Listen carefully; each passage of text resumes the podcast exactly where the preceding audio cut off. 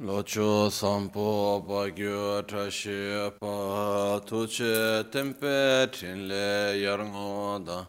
Pelge drolor zampe dze parache valde lame shabla solwa de Omo a guru vajra dara suma timonisha sane karp उत वरदान्य श्री वर वर्ष मन्य सर्व सिद्धि हूँ ओम गुरु वज्र धर सुमतिमो निश सने कर्म उत वरदान्य श्री वर वर्ष मन्य सर्व सिद्धि हूँ ओम गुरु वज्र धर सुमतिमो निश सने कर्म उत वरदान्य श्री वर वर्ष मन्य सर्व सिद्धि हूँ दागे चेतन लामा तुझे चे निमदा दाला तुझे सिक्सो सो गेबे शेसान दाला तेंदो सो ओयो सुंगे नवा छेदो सो छेचे निंगने सो देचें कोलो विसो लेक्शोने यला संबे देदे मालुपा गेमे लुंगे ड्रुब्रा जिंगे लो Tsonyi sodan dikdun shape tse dungi namge yinsu lekshun. Lapchen tsonyi yonsu tsopa dan chera nye dun chamra jingi lo. Chanchu pargi nyinsen tukun tu nyu peme siudru lekshun. Chanchu drube gegen kun shishi tungen de la drubra jingi lo. Dagi lo na chola chopa dan chemi samchur ngenpa shiwa da. Chedan tumbe dede ma lupa beme lungi drubra jingi lo. dorna tingne tsira tamche dan teche pardo nega tamche tu. Rese gyamne lama kele me tuje chenge dala sikso sol. Gongyab drewe nyamda da chala chetsun lame tuje rab gongne kudan sunge nawa drame tu. Tobra sho kewa kundu yanda lama dan drame cheke pela longche. Sadan lamge rab zon.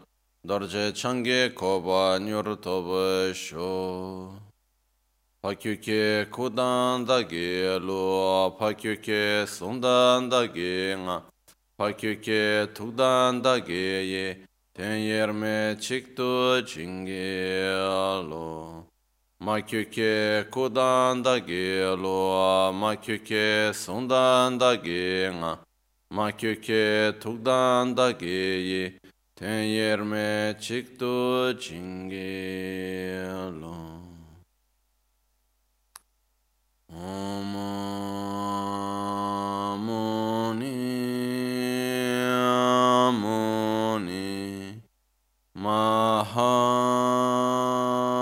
Muni Shakya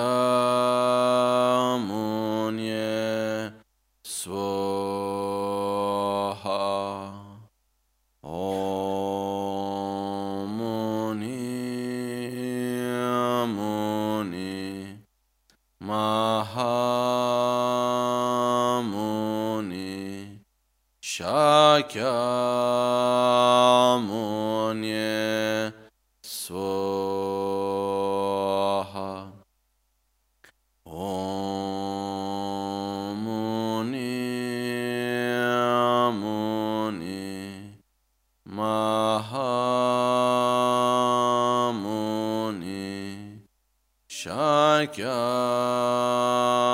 Munye Swaha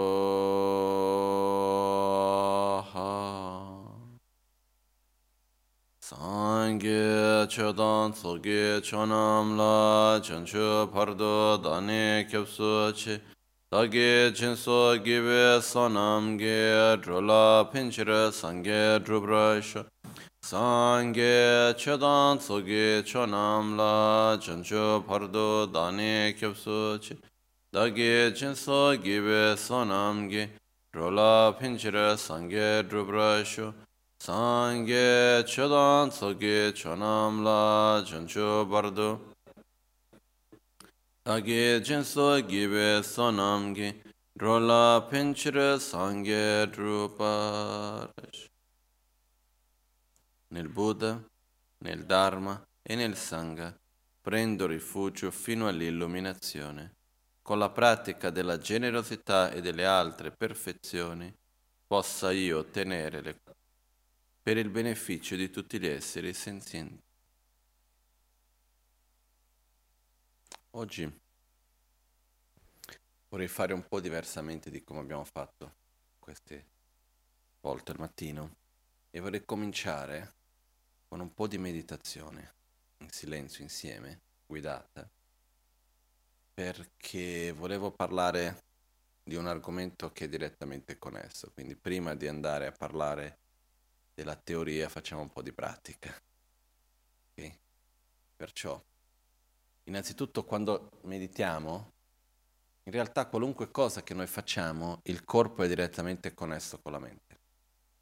Quindi questa è una cosa che è nel buddismo estremamente chiara, ma non c'è bisogno di andare a vedere nel buddismo, basta guardare nella nostra propria vita, basta osservare noi stessi e gli altri.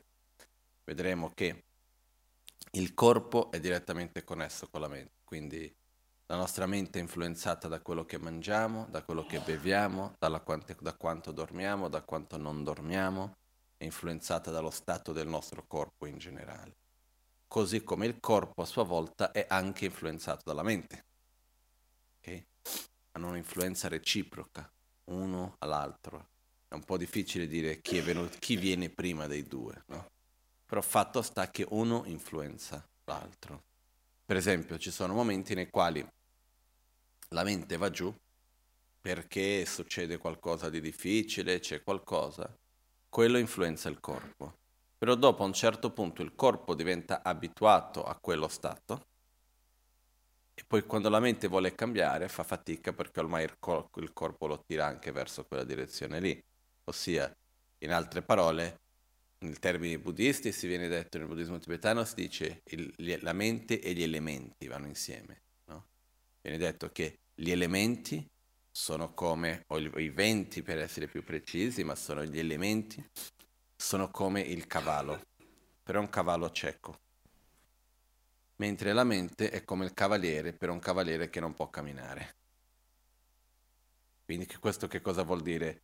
Il cavaliere che non può camminare non può andare dove il cavallo non riesce ad arrivare.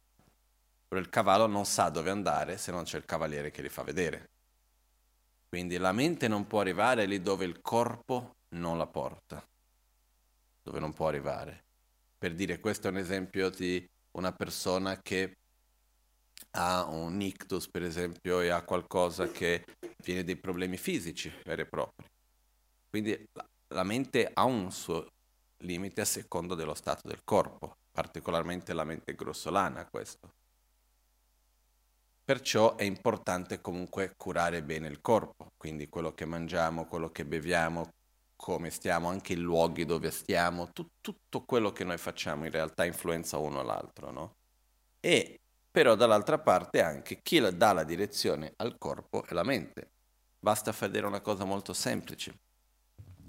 Quando noi sentiamo un momento per esempio di gioia, una gioia sincera, profonda, uh, un momento di pace, quando noi siamo, in, stiamo bene con noi stessi, quei momenti di pace veramente dove uno sta bene o perché è un momento di amore o un momento di una gioia sincera che viene da dentro, eccetera.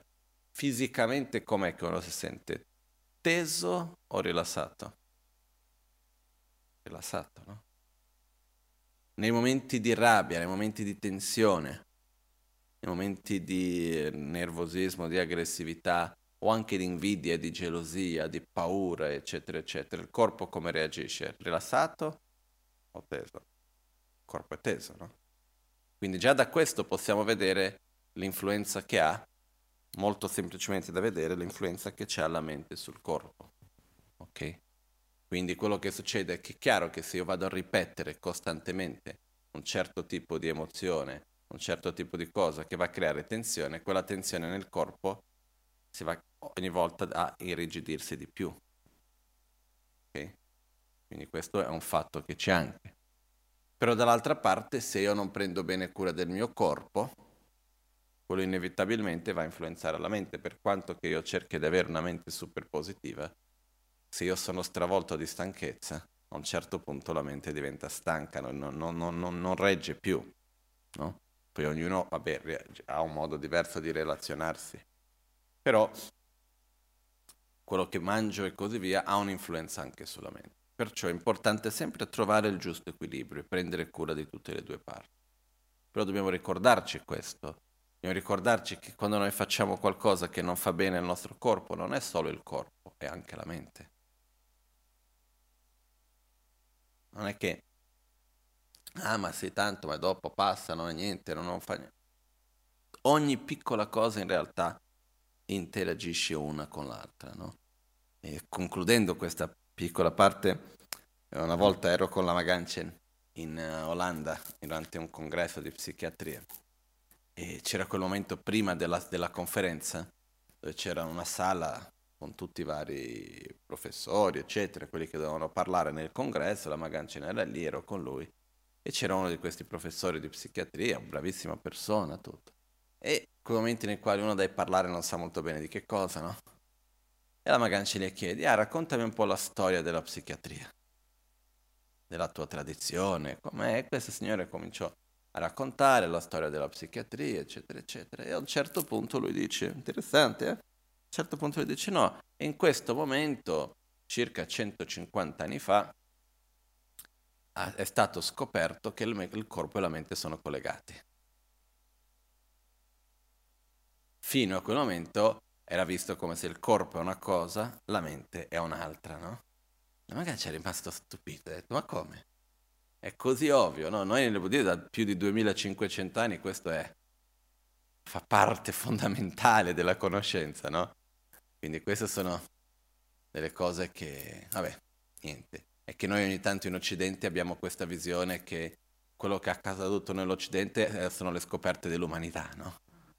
È come io qualche volta stavo guard- cominciando a guardare un documentario sulla parte dei pianeti, l'universo e così via. Non mi, mi sono fermato ai primi 15 minuti. Quando il presentatore, molto bravo tutto, però quando a un certo punto lui comincia dicendo no, perché l'umanità viveva all'oscuro, non, era, non, era, non, non, sapeva che la Terra che girava intorno al Sole, pensava che era il contrario fino a Galileo. Stiamo scherzando. Ok, in Europa va bene, però in Mesopotamia non era così, in India non era così, in Cina non era così. Io ho imparato a fare i calcoli astronomici che hanno almeno 1500 anni quei calcoli lì e che spiegano perfettamente, riesce a calcolare ogni eclisse e ogni movimento dei pianeti che noi riusciamo a vedere ad occhio nudo. Voglio dire, sono cose che poi abbiamo questa visione che diciamo no, l'umanità, come se l'umanità fosse l'Europa, no?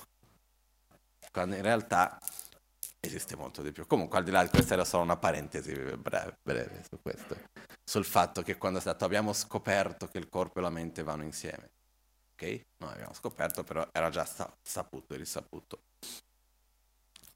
Quello che accade è che anche c'è un testo buddista che una volta leggevo diceva il corpo e la mente vanno insieme. Basta vedere che quando ti senti tristi escono lacrime dagli occhi. Se non ci fosse un collegamento fra il corpo e la mente, non dovrebbero sal- salire lacrime dagli occhi quando ti senti tristi, no? E così via. Quindi che cosa vuol dire che c'è questo collegamento fra corpo e mente? Che dobbiamo stare attenti su tutti e due. Quando c'è qualcosa nel corpo è influenzato dalla mente, ma anche quando c'è qualcosa nella mente è anche influenzato dal corpo. Uno porta l'altro. Non è che c'è un colpevole e un, una vittima. C'è e questo, ogni tanto succede questo, c'è chi pensa che è tutto nel corpo, c'è chi pensa che è tutto nella mente, quando in realtà dal mio punto di vista quello che c'è è che c'è un equilibrio fra i due, è uno che influenza l'altro costantemente. Ed è per questo che è importante avere questa consapevolezza di trovare questo giusto equilibrio fra i due. No? Per esempio, dentro i testi buddistici c'è Sege Tsörrik Parcha Namgi Chamela Minyawa. Uh, vuol dire, per esempio, due cose che sono importanti come comportamenti per avere una mente più equilibrata. Uno, mangiare la quantità giusta, che sarebbe, se noi prendiamo e dividiamo il nostro stomaco in quattro, in quattro parti, andiamo a riempire una parte di liquido e due parti di cibo e un quarto rimane vuoto. Quindi per esempio la cosa corretta sarebbe sempre che uno mangia, mangiare sempre, finire di mangiare che riesce ancora a mangiare un pochettino. Finire, smettere sempre di mangiare che ancora se io volessi un altro po' riesco ancora a mangiare. Non mangiare mai finché uno non ce la fa più. Questa sarebbe la cosa corretta, perché noi finiamo che mangiamo di troppo, perché di troppo? Perché non è che va a dare più energia al corpo, alla fine toglie energia, più che dare energia quando mangiamo di troppo. E adesso non ci mettiamo adesso a parlare di questo, però il fatto che comunque alla fine l'energia necessaria per digerire il cibo, poi spesso non è il cibo più sano che mangiamo in generale come scelta, perché anche lì, quando andiamo a scegliere il cibo, di solito lo scegliamo, andiamo al ristorante, prendiamo il menù, lo scegliamo sulla base di che cosa? Che cosa abbiamo bisogno o che cosa ci fa piacere come gusto? Anche lì, questo è un bel segno della nostra ignoranza in generale, eh? mi includo dentro, eh? perché noi vediamo il cibo come piacere, non vediamo il cibo come nutrimento e come un'influenza che poi il cibo influenza il corpo, che influenza la mente. Tutto questo è connesso. Eh? Per esempio, ci sono diversi studi che hanno fatto vedere che in passato, parliamo di 9.000 anni fa, nella regione dell'India erano una società totalmente agricola prima e erano uh, vegetariani praticamente. E c'era l'epoca, diciamo circa 9-10 mila anni fa, le società erano divise in due tipi, i nomadi, che erano carnivori, e il, eh, i sedentari, che facevano l'agricoltura, che erano a sua volta vegetariani. No? Perché per loro mangiare gli animali non, li, non vi conveniva, perché usavano gli animali per lavorare la terra, eccetera, eccetera. No? E se si vanno a vedere i reperti archeologici di questi due tipi di società all'epoca, si vede che i nomadi avevano sviluppato principalmente armi, i loro corpi erano molto più segnati da segni di guerra, di violenza, eccetera. Mentre nella parte dei più sedentari era sviluppato principalmente la parte artistica. E non c'erano questi segni di violenza in questo modo. Comunque, quello che succede è che i nomadi piano piano hanno invaso i territori dei sedentari, no? dei vari, de, delle popolazioni che erano uh, agricoli. E hanno portato, hanno preso potere su di loro, però cosa hanno fatto? Hanno portato le loro abitudini di nomadi in una realtà sedentaria. E quindi una delle cose che hanno portato era cominciare a mangiare gli animali, mangiare la carne. E quello che è accaduto con questo è stato che quando è stato portato questo, il mangiare la carne, la carne rossa in particolar modo, aumenta l'aggressività e il desiderio. Aumenta l'aggressività e aumenta anche l'aspetto del desiderio fisico. Quindi che cosa è successo? È successo che uno, la popolazione è triplicata.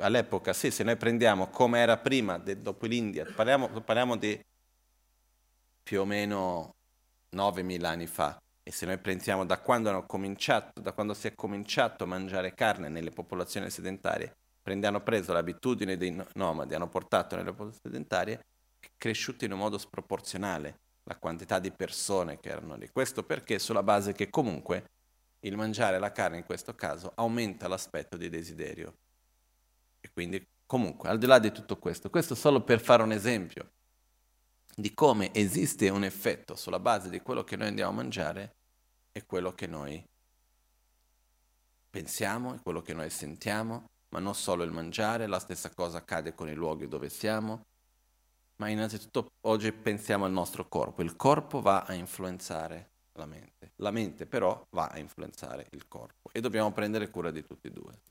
Ok? Quindi avere questa consapevolezza è una cosa molto importante. Perché se noi vogliamo sviluppare certi stati interiori, se noi vogliamo non essere nervosi, non arrabbiarci, se noi vogliamo avere più pazienza, più amore, più consapevolezza, se noi vogliamo soffrire meno, eccetera, eccetera, dobbiamo lavorare da tutte le fronti per arrivare a questo. Una di queste è anche prendere cura del corpo in questo senso. Prendere cura del corpo riguarda il mio comportamento, riguardano tante cose. Dobbiamo ricordarci che ogni aspetto della nostra vita influenza ogni altro aspetto. Non possiamo pensare che noi possiamo avere una parte della nostra vita dove c'è un'azione che rimane isolata da tutto il resto. Questa è una grande illusione.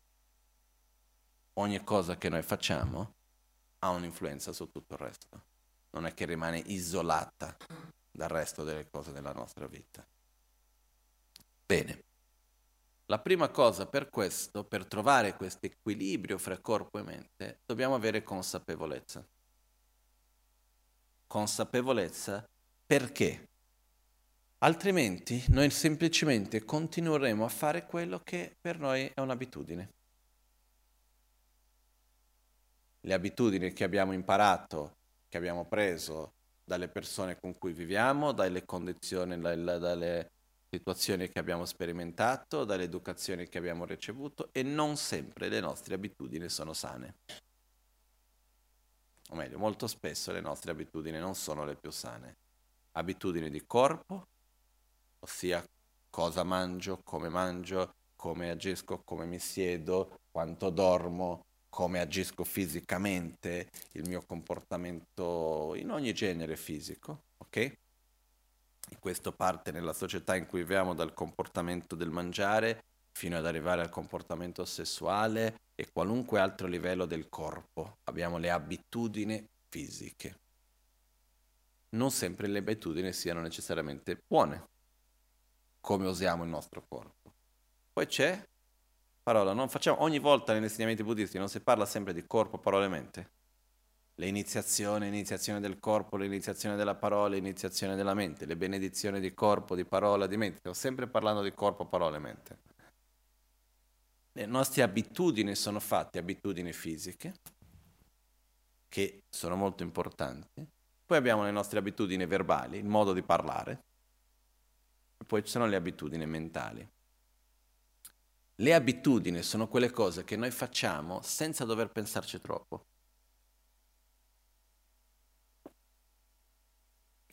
Sono quelle cose che ormai le abbiamo fatte così tante volte e non ci pensiamo neanche, viene spontaneo. Ok? E non tutte, un'abitudine può, essere, può farci bene o può farci male. Non è che perché un'abitudine in se stessa è una cosa cattiva o una cosa buona. Dipende.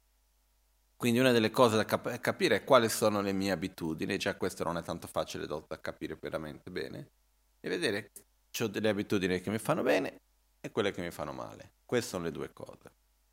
Come facciamo a cambiare un'abitudine? Prima di tutto con la consapevolezza, essendo consapevole di quella azione. Perché di solito l'abitudine è quando noi facciamo qualcosa e non siamo neanche più consapevoli di quello che stiamo facendo. Lo facciamo e quando vediamo ormai è fatto, non è che Mm, sì, non è che stiamo totalmente senza sapere quello che facciamo, però non, ci, non pensiamo, facciamo spontaneamente quella cosa lì.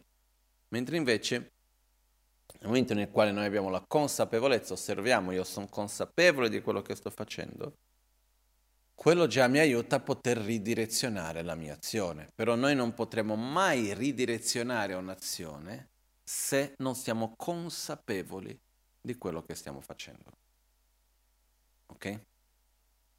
Per essere consapevole dobbiamo cominciare a addestrarci, a creare l'abitudine della consapevolezza. Questa è un'altra cosa. Noi non possiamo immaginare, aspettare da noi stessi di essere consapevoli di ogni nostro pensiero se noi non siamo consapevoli, se noi non ci siamo addestrati prima avere un po' di consapevolezza sul respiro, un po' di consapevolezza sul respiro, un po' di consapevolezza sul nostro modo di agire, di camminare, di mangiare, di parlare, di altre cose che sono anche lì più grossolane. Okay? Perciò si parte prima di tutto avendo questa consapevolezza di se stessi e la capacità di osservare se stessi, osservare il proprio corpo, osservare la propria parola, osservare la propria mente. Se io non ho la consapevolezza non posso direzionare. Quindi senza consapevolezza non sono padrone di me stesso. Sono un semplice risultato di abitudini.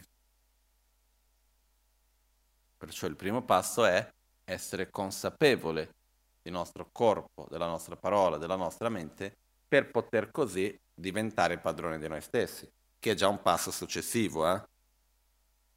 È come se c'è qualcuno che io dovrei dare gli ordini a quella persona. Per prima, per poter dire che cosa la persona deve fare o non deve fare, prima di tutto devo essere di, consapevole di che cosa sta facendo. Per una volta che io sono consapevole di che cosa sta facendo, devo comunque ancora a trovare il mezzo per poter influenzare la persona, perché se la persona non mi rispetta, se non mi ascolta quello che le dico, se non ho i mezzi per influenzare la sua azione, io vedo che sta facendo una cosa, gli dico di fare diversamente e non funziona. Lo stesso con noi stessi. Prima dobbiamo essere consapevoli, una volta che siamo consapevoli dobbiamo fare il passo successivo che è trovare i mezzi, e non è ovvio ma è possibile, per influenzare noi stessi, per cambiare le nostre attitudini, il nostro comportamento. Però parte tutto dalla consapevolezza. Ok? E n- purtroppo la consapevolezza non è una cosa che possiamo addestrarci 5 minuti durante il mattino e poi dopo, tra una settimana dopo altri 5 minuti. È una cosa che deve essere portata nella vita con una certa presenza, in ogni cosa che noi facciamo. E questo ha un potere enorme se noi riusciamo a essere più consapevoli di ogni cosa, dal modo in cui noi ci sediamo, al modo in cui parliamo con le persone, ai pensieri che noi stiamo avendo, alle, a ogni cosa che facciamo, riusciamo ad avere un po' più di osservare come stiamo facendo, avere consapevolezza di quello, quello ci apre la porta per poter direzionare poi dopo le nostre azioni. Ok? E la meditazione, che faremo un po' adesso, è uno dei met- metodi per sviluppare questa consapevolezza, cominciando con la consapevolezza sul respiro, la consapevolezza di noi stessi, del momento presente. Questo è importante anche perché una delle cose che la consapevolezza richiede è la presenza nel momento presente di se stessi. Questa è una delle cose che la consapevolezza richiede. E quindi anche questa è una cosa che nel momento nel quale io sono consapevole di che cosa sto facendo fisicamente, verbalmente, mentalmente, sono già al momento presente. Quindi questa è una cosa importante, comunque è, è, fondamentale in realtà, più che importante, se vogliamo seguire un percorso di crescita interiore. Se vogliamo continuare con le abitudini, non serve. Ok? Perciò, per sviluppare la consapevolezza nel momento presente, nelle nostre azioni e così via, una delle cose che è molto importante per noi fare è meditare. La meditazione in quanto uno strumento che ci aiuta a essere presente nel momento presente, a osservare la nostra mente, osservare il nostro corpo, tramite osservare respiro essere consapevole del momento presente. Perché è un allenamento anche questo. Se noi non ci alleniamo, se noi non andiamo ad addestrarci nella consapevolezza, difficilmente riusciremo ad essere consapevoli durante la nostra quotidianità, durante quello che facciamo, mentre parliamo, mentre mangiamo, qualunque altra cosa. E come abbiamo detto prima, se non siamo consapevoli delle nostre azioni, non riusciamo a ridirezionarle. Perciò la consapevolezza è qualcosa molto importante, no? perché per cambiare le abitudini prima devo essere consapevole, poi dopo devo riuscire a ridirezionare le mie azioni di corpo, di parola, di mente. Perciò per primo cominciamo adesso, facciamo un po' di meditazione insieme, proprio perché è uno strumento potente per aiutarci a essere presente, a sviluppare questa consapevolezza che poi va applicata in tutti gli altri aspetti della vita. Ok? Con questo la meditazione però è un, allenamento, come tutto il resto nella vita d'altronde, che però non basta meditare una volta, no? Dobbiamo metterci il sedere sul cuscino, meditare, caso contrario non funziona, non basta capirlo. Perciò adesso Basta di spiegare, ho spiegato quello che volevo spiegare dopo la meditazione, alla fine l'ho fatto prima. Quindi adesso facciamo un po' di meditazione insieme, ok? Perciò, per prima cosa ci sediamo con la schiena dritta, una posizione confortevole, però con la schiena dritta, non tesa, le spalle rilassate, la testa leggermente in avanti, la bocca rilassata, gli occhi leggermente chiusi guardando verso il basso. Per prima cosa osserviamo il corpo.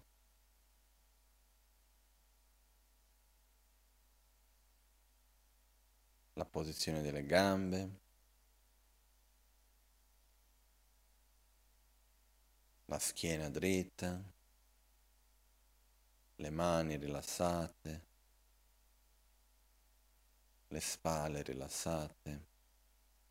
Osserviamo la testa leggermente in avanti e il nostro viso è totalmente rilassato, con gli occhi leggermente chiusi. Sentiamo il peso del corpo sul cuscino o sulla sedia. Sentiamo il tatto delle nostre mani.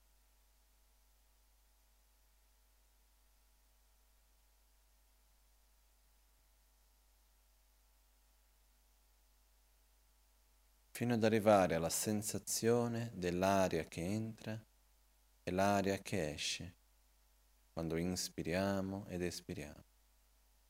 La sensazione alle nostre narici.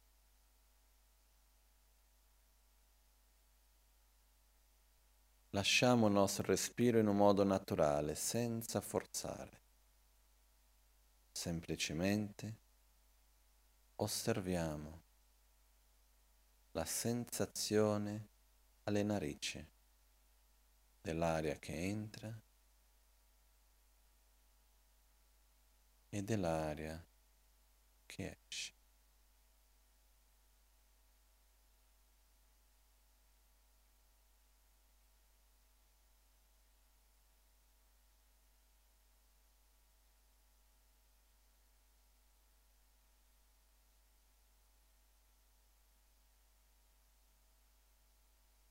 Inspiro.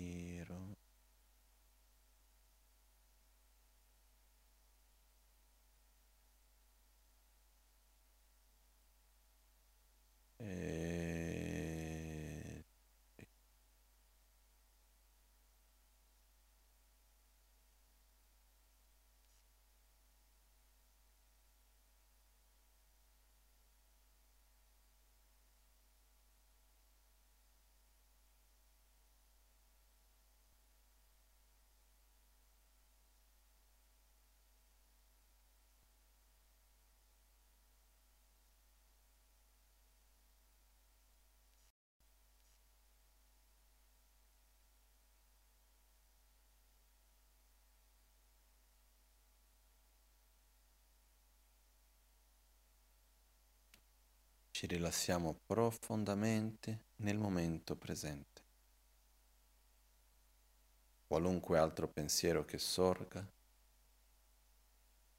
che non sia la semplice sensazione alle narici dell'aria che entra ed esce, non diamo importanza a quest'altro pensiero, non ci aggrappiamo ad essi senza giudicare, senza giustificare, senza criticare. Il pensiero sorge e se ne va, mentre noi riporgiamo la nostra attenzione alla sensazione alle narici dell'aria che entra e dell'aria che esce.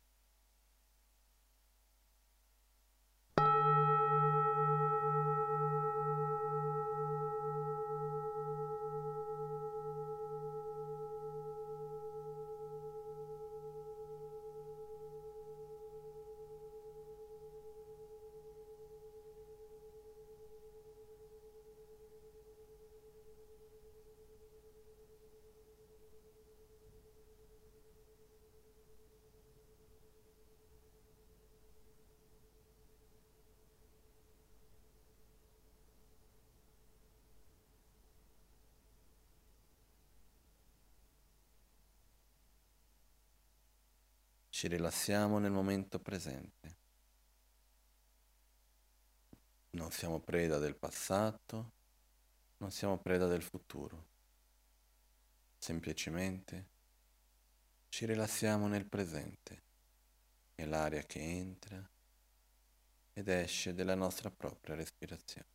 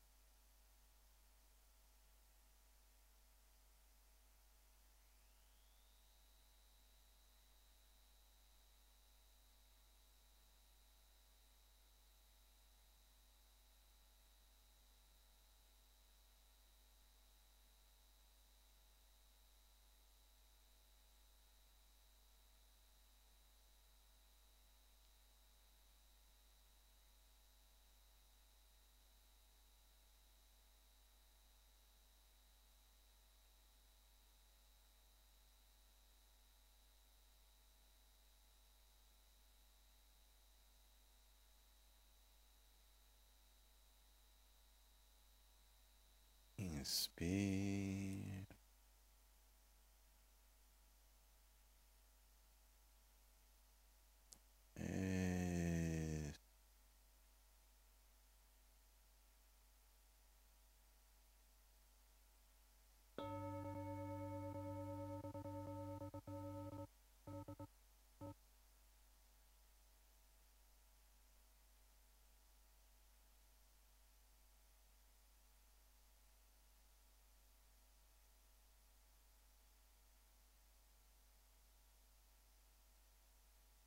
Inspiro.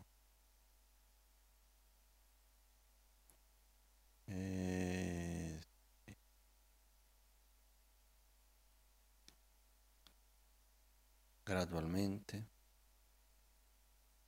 mantenendo la consapevolezza sul respiro, osserviamo le altre sensazioni del corpo.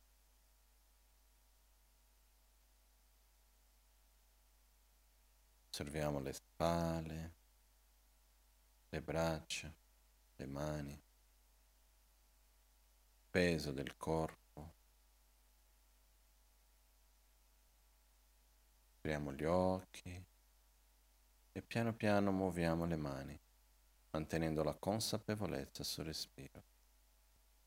Manteniamo la consapevolezza sul nostro respiro, manteniamo la consapevolezza sulle nostre azioni e generiamo questa intenzione per la giornata di oggi di rimanere consapevole, di osservare Per prima di tutto essere consapevole del nostro corpo, della nostra parola, della nostra mente e possibilmente poi dopo per ridirezionare le azioni che riteniamo necessarie. Ok? Jetsun lame kutse rapten chi namkar tinle chochur gepa dang losan tempe drume sasumgi drowe munse tatu ne gyur chi nimo dele tsendele nime kuyan delek shing ninsen taktu delek pe Concho sumke jinge lo, concho sumke ngodrub tsol, concho sumke trashisho. All'alba o al tramonto, di notte o durante il giorno, possano i tre gioielli concederci le loro benedizioni, possano aiutarci ad ottenere tutte le realizzazioni e cospargere il sentiero della nostra vita con molti segni di buon auspicio.